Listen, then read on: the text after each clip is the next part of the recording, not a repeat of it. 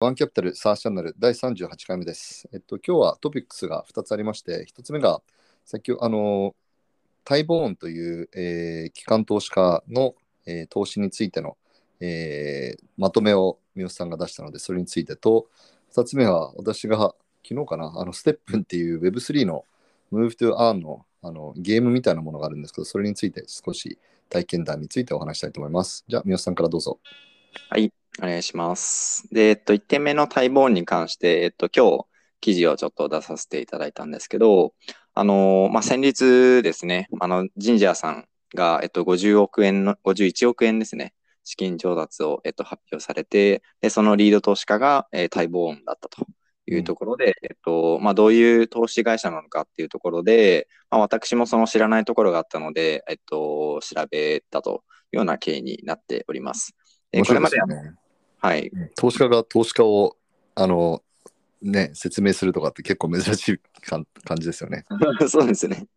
でも結構あのーあんまり知られてない、まあ、なんですかね、VC とかだと、まあ結構皆さん知ってると思うんですけど、PE とか、まあ、うんヘッジファンドとか、あんまりりその知らない方も多い気がしているので、ちちょっと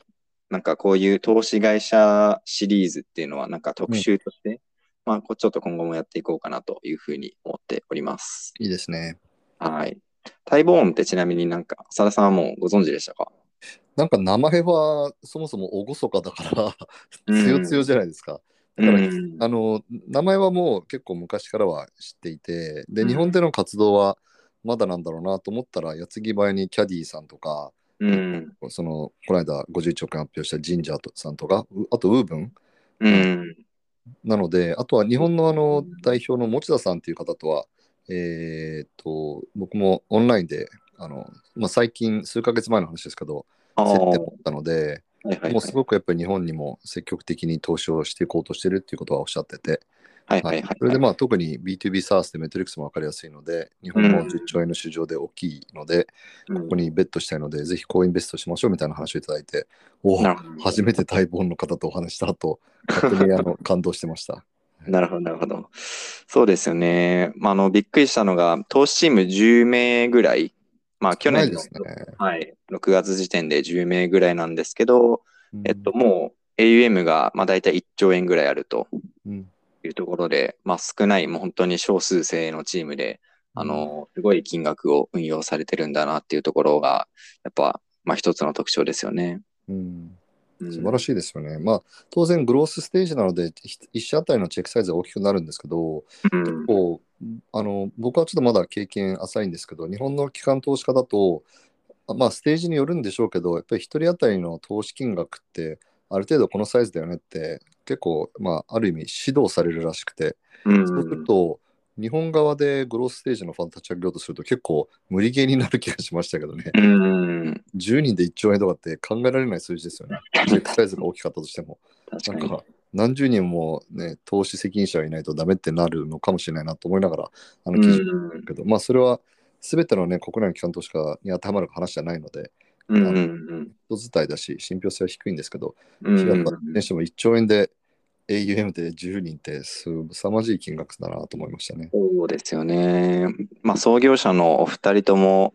あの、ゴールドマン・サックスとか、ウェルズ・ファーゴとか、本当に金融のプロが、まあ、立ち上げたというところで、まあ、本当に、なんですかね、ゴリゴリの、まあ、あうんの、金融機関というところで、それだけ資金が集まってると思うんですけど、まあ、上場株のポートフォリオを見ると、まあ、4割ぐらいがその EC 系の企業なんですよね。うんうんエルカドリブレとか、アマゾンとか、シーとか、はい、うんショピファイとかも入ってるんですけど、うんまあ、かなりその e コマースにまあ着目されてるなっていう印象をやっぱり受けましたね。うんうん、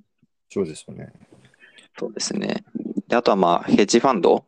を、えっと、まあ閉鎖して、まあ、今後はそのショートから売りはせずに、まあ、ロングオンリーでまあやっていくというところも、昨年末にまあ報じられたところもありましたね。うんうんうん。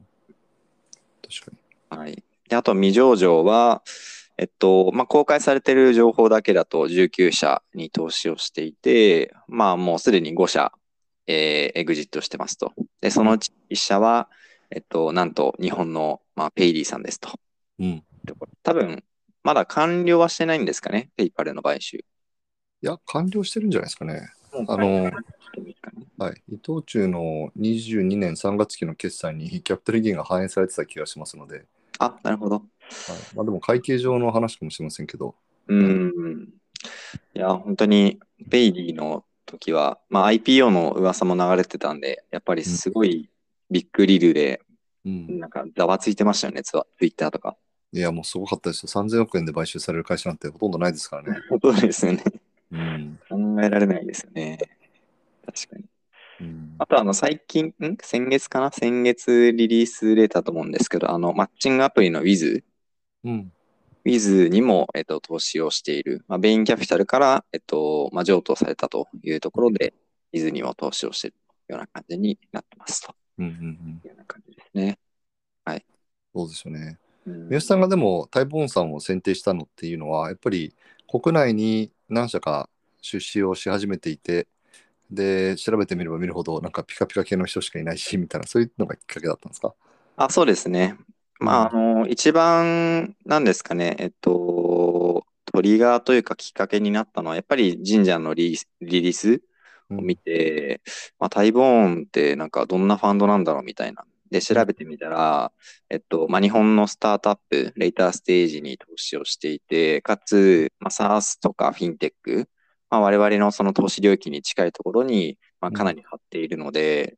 あの、まあ、これはちょっと、なんですかね、まあ、無視できないというか、うんあの面白そうな、あの、ファンドだなというところで、ちょっとリサーチをしてみたって感じですね。うんうんうんうんはい。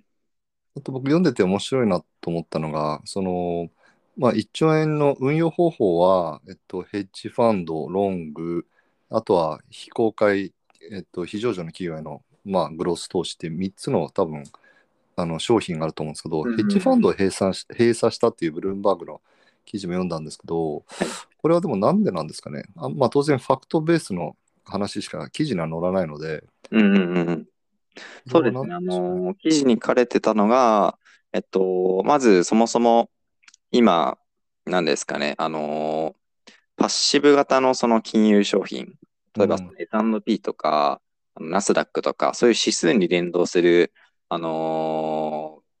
金融商品、投資信託とか、その ETF っていうのがやっぱりすごい流行ってて、うんなんでそのアクティブ型のその投資信託っていうのが、えっと、だいぶ、なんですかね、廃れてるというか、うんまあ、やっぱりパッシブ、まあ、指数に勝てないんですよね、ほとんどのファンドは。うんうんなので、まあ、指数がまあだいぶ優位になってしまっていて、えっと、どんどん資金もそちらに流れてる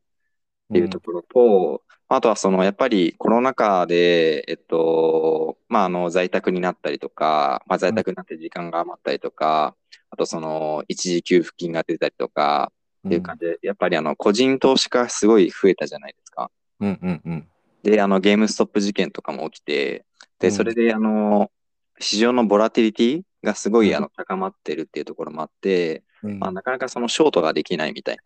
うな、んうんいううん話があって、あの、撤退、まあ、するんじゃないかみたいなのが、えっと、ブルームバーグの記事には書かれてましたね。うんうんうんこのショートセリングアクティビティーズって短期間での売買を指すのか、はいわゆるあのショートのことを指してるのか、はいどっちなんですかね短期間売買かなうーん、まあ、もしくはもうど、どっちもかもしれないですね。ほどまあでも、ショートって、まあ確かに、そんな長期間、あの、うんも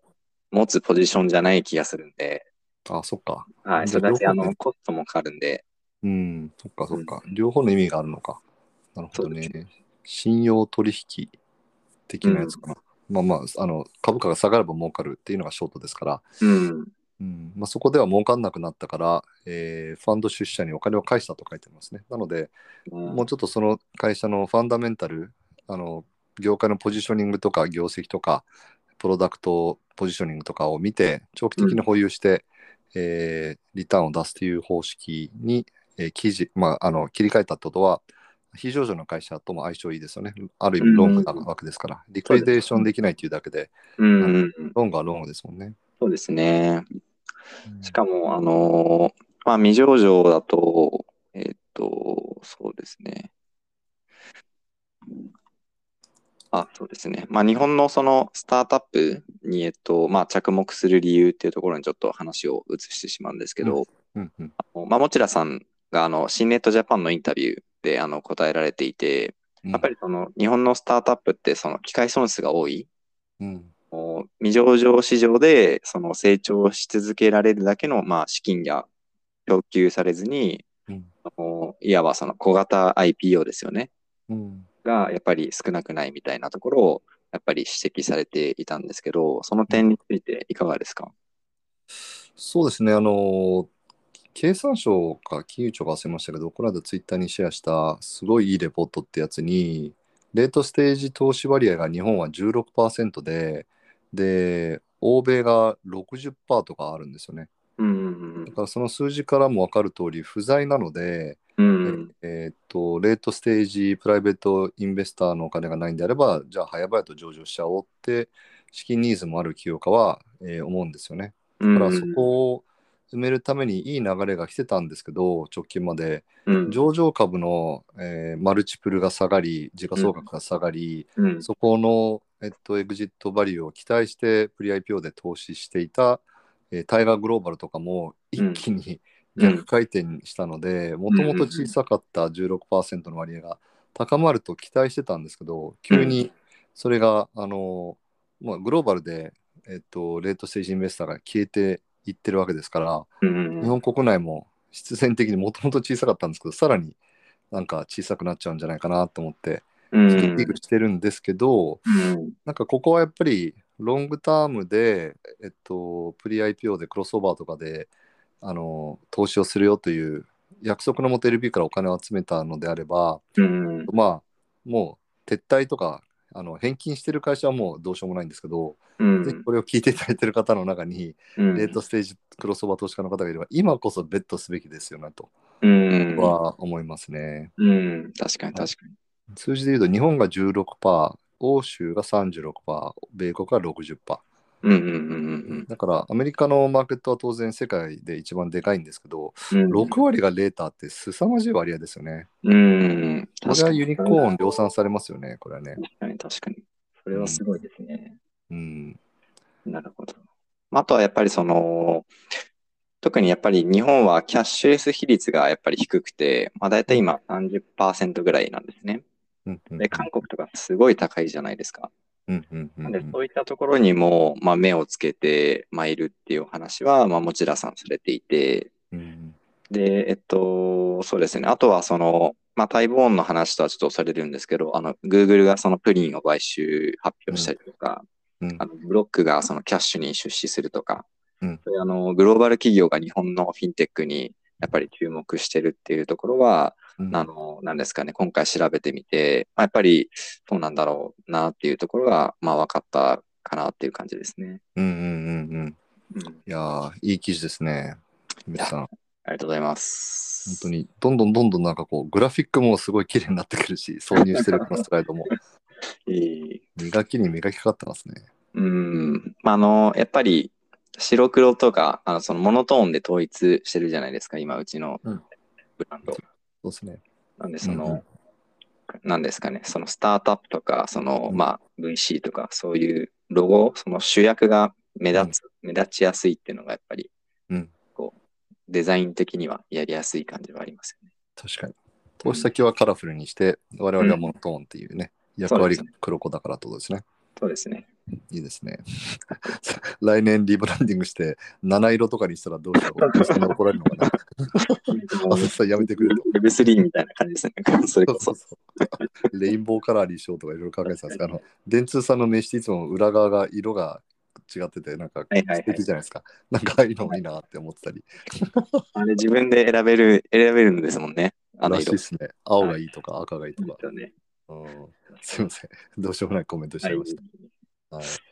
じゃあ、えっうと、ん二つ目の話をしましょうか。そうですね。で、ちょっとまあステップに入る前に、なんかこの1兆円の10人でとか、なんか僕らも1号ファンド170億円まで非常にありがたいことにファンドサイズアップできて、うんえっと、経営してと思うんですけど、このファンドサイズって営業すればでかくできると思うんですよ。あまあ、すっごい平たく語弊なく、まあ、ごうん語弊あるかもしれませんけど、だけどやっぱりリターンって当然確実性低いじゃないですか。うんだから、なんだろうな、この、僕らもある種起業家みたいなもので、行動すれば成果が出るものに着目しがちなんだろうなってちょっと思ってて、うん。あの別にあの大坊さんの戦略云々じゃなくて、僕らが今後2号、3号ファンド考えたときに、なんかやっぱり170億円調達したら次200億円調達したいってやっぱりパッと思うんですよね。うん。で、その分、例えば今の LP の方、あとは新規で、まあすでにお声掛けいただいてる LP の方とかの顔が思い浮かんで、ちゃんとした戦略とピッチをすれば、なんかいけそうじゃないですか。あの、うんちょっとわかんないですけど。だけど、200億円集めたところで、そのリターンが 5x 出るかって、本当にどこに投資するかもわかんないし、うん市場がどうなってるかわかんないので、多分だから、結構左脳な人が多い業界だと思うんですよ、やっぱり VC って。うんでそうすると、普通に逆算と行動をハードワークしたら、ファンドサイズアップできるので、うんなんか自然とそういう流れになるんでしょうけど、やっぱりアメリカの例えばフラッドゲートとかベン,、えっと、ベベンチマークかな、うんあのベンチマークは確か、まあ、300とかあの必ずキープしていて、うんでも究極的な差ので考えると、キャピタルゲインを狙った方が、うんあのリターンが大きいので、LP にとっても、あうんの確かに VC 側にとっても、本当に突き詰めて考えると、ファンドサイズってそんなにアップしない方がいいんでしょうね。うんうんっていうのをなんか記事を読みながらあの別のアングルで考えてました。うんまあ確かにあす集めすぎちゃってもってことですよね。そうですよね。うん確かに確かに。なるほど。うん集めるとマネジメントフィーがあるのであの、うん決まった金額がもうササラリーとして見えちゃうのでうんうんうんうんやっぱりこうインセンティブって得やすいところに置く方がううん。まくいくんですよ。無理ゲーなインセンティブ設計するとみんなやる気なくなっちゃうじゃないですか。うそんなのんうんだから投資リターンのキャリーって少し無理ゲーに近いゾーンなんですよね簡単に。うんうん、だからやっぱり、あの獲得可能なファンドサイズっていうのは、ある程度やっぱ左脳が多い人からすると、まあうん行動すればできるじゃんっていうことうで、んガチガチ営業しちゃって、うんガチガチ集めちゃったりするんだろうなと思ってますね。うんうん確かに確かに。というのを話した上で、ちょっとまあ、あの本題ではないんですけど、 あの我々 SARS の投資家なんですけど、一部であのフィンテックあとか、まあ、ブロックチェーンとかにも投資したいっていうふうに掲げてあの資金調達したんですよね。なので、あの予算自体はしっかりとあるんですよ。で、うんまあ、そんな中で Web3 とかもいろんなクリス・ディクソンのポッドキャスト聞いたり、あのエンジェリストの創業者のナバルのあのエッセイを読みまくったりしてたんですけど、うんあの概念は単語ベースでは理解したんですよ、私も。あのうん Web1 Web1 がリードオンリうー、んまあ、要はインターネットのメディアですよね。うんで、Web2 が Twitter みたいなリードライトですね。とうんその分参加するから承認要求のいいねボタンとかハートボタンがあの必要だったと。うんまあ、でもなんかこういいねボタンのためになんかちょっと過激な炎上をする人が出てきたり、まあ、最近ツイッターだとなんかノウハウのスレッドみたいなのばっか出てきますよね。うん確かに 確かに。 1234みたいな。はいはいはいはい。そうそうで、まあ、ブックマークの位置づけでいいねをしてると思うんですけど、あうんのツイッターの場合は。でもなんか、それにさらに所有をしてコントリビュートするみたいな概念が Web3 って、まあ、なんとなく分かってたんですけど、うんどれかいいサービスないかなと思っていろいろと漁ってたんですけど、ステップンがうちの中島さんから、CTO の中島さんから、浅田さんこんなんありますよって言われて、うんマジで、あの、ユーザー登録するの大変なんですよ。 いや、僕も登録しましたが、めんどくさかったです。すっごい大変ですよね。はい。ですけど、やっぱり人間って、まあシンプルなもので、あの、まあなんか歩くだけで稼げるっていう分かりやすいバリューがあると、うんまあ多少っていうかかなりしんどくても、僕はあうのんコインチェックオープンして、バイナンスオープンして、うんでそこです、あの、ソラナ買って、送金して、まあ0.0005%って書いたんですけど、ちょっと嫌ですよね。毎回送金するために手数料かかるの。うんだけどまあ、しょうがないから、あの、その苦労を乗り越えて、やっと2週間ぐらい前から始めたんですけど、うんなんかこの、まあ、いろんな記事読めば読むほど、まあ、ポンジスキームだとかね、いろいろと批判はあると思うんですけど、まあ、うんそこにももろ僕魅了されちゃってるんで、もろそうなんだろうなと思うんですけど、はい。別に歩くっていうものって普通にやってるわけですから日常とこのインセンティブが組み合わされるとなんか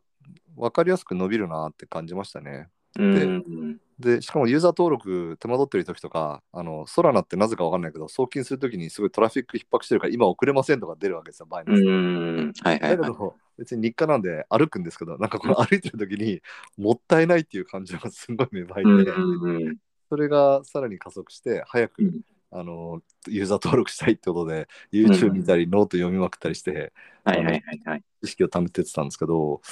だからまあ悪い方向に向かうこともあるんでしょうけど、なんかドットコムの時にへんてこりんな会社が生まれて、上場までして倒産したとか、うんつい最近だとスパックで上場して、よくわかんなくなった会社とかもあると思うんですけど、この Web3 の中に、ちゃんと日常にベイクインされてて、うん健康のためになる。僕もあの、以前だったら、たあの急いでる時とか、タクシー1メーターに乗ってすぐ移動してたんですけど、今もう丁寧に時間を、あの歩く時間を確保して、はいはいはい。 1時間かかるとこでもなんか最近歩くっていうスケジュール入れちゃってて、前なんかリリーワークに1時間ぐらい歩いてきてましたよね。なんか。 そうですね。まあ、それはもう ね、毎週の月曜日は WeWork に歩いていくことにしてるんですけど、そうそうそう。なんかそういうのが、いい意味でインパクトとして普及すると、あの、ユーザーが普及、増えると、その分、まあ、ちょっとなんか極論ですけど、車に乗る人が減って、健康な人が増えてとかなるのかなってうん。ですね。確かに。はい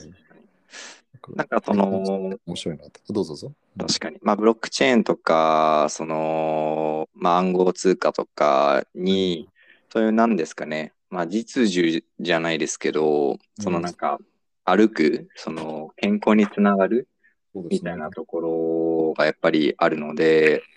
うんまあ、僕自身そんなに Web3 とかは、なんかあえてなんか見ないようにしてたんですけど、結構このうんステップンはちょっと魅力的だなと思って、そうですよね。で、はい。あの、昨日、浅田さんに、あの、アクティビエーションコードもら って、で、4年ぶりぐらいに、あの、バイナンスの口座開けたら、あの、うん完全に忘れてたんですけど、なんか、うん2000ドルぐらいの、あの、まあったんですか B- BNB っていうあの、バイナンスのトークンがあるんですけど、お値上がってたんじゃないですか。めちゃくちゃ値上がりしてて、なんか2000ドルぐらいになってて、 すごい。はい。なんでちょっとそれでスニーカーを買おうかなと思ってます。いいと思いますよ。またじゃあこの談義はやりましょう。確かに。え、ちなみにいくらぐらいのスニーカーを買ったんですか僕は、えっと、全部もう15万ぐらいなんですけど、僕9足買いましたね。あ、急速買 ったの。最初の1週間。間1足でやってたんですけど、すぐ、あの、エネルギーが切れ て、はいあの、はいはい全く溜まっていかないのが分かって、いろいろはい読むと、1足3足9足だなので、もういっぺんにもう、別に損してもいいから9足買いました。やばいっすね。 それ一日どれぐらい今稼いでるんですかえっと、理論上は2万4000円稼げるんですけど、なんか今1万8000円は稼げてますね。1日は。おうん。ーちょっとどれぐらいで回収できるんですかね一応理論上50日ぐらいって書いてましたね。おだからまだまだ先ですけど、ー、ちちょっとこれを楽しみながらやってみたいなと思いますね。そうですね。はい確かに確かまあ、ちょっとじゃあ今日はこんな感じで、 すみません、はいサースチャンネルですけど、最初はあのタイボーンさんのお話とステップの話だったので、うんちょっとすみません、緩かったかもしれませんけど、また引き続き継続してやっていきますので、リスナーの方、ぜひ引き続き視聴ください。はい、 に。ぜひよろしくお願いします。ありがとうございます。じゃあ、失礼します。はい、ありがとうございます。はい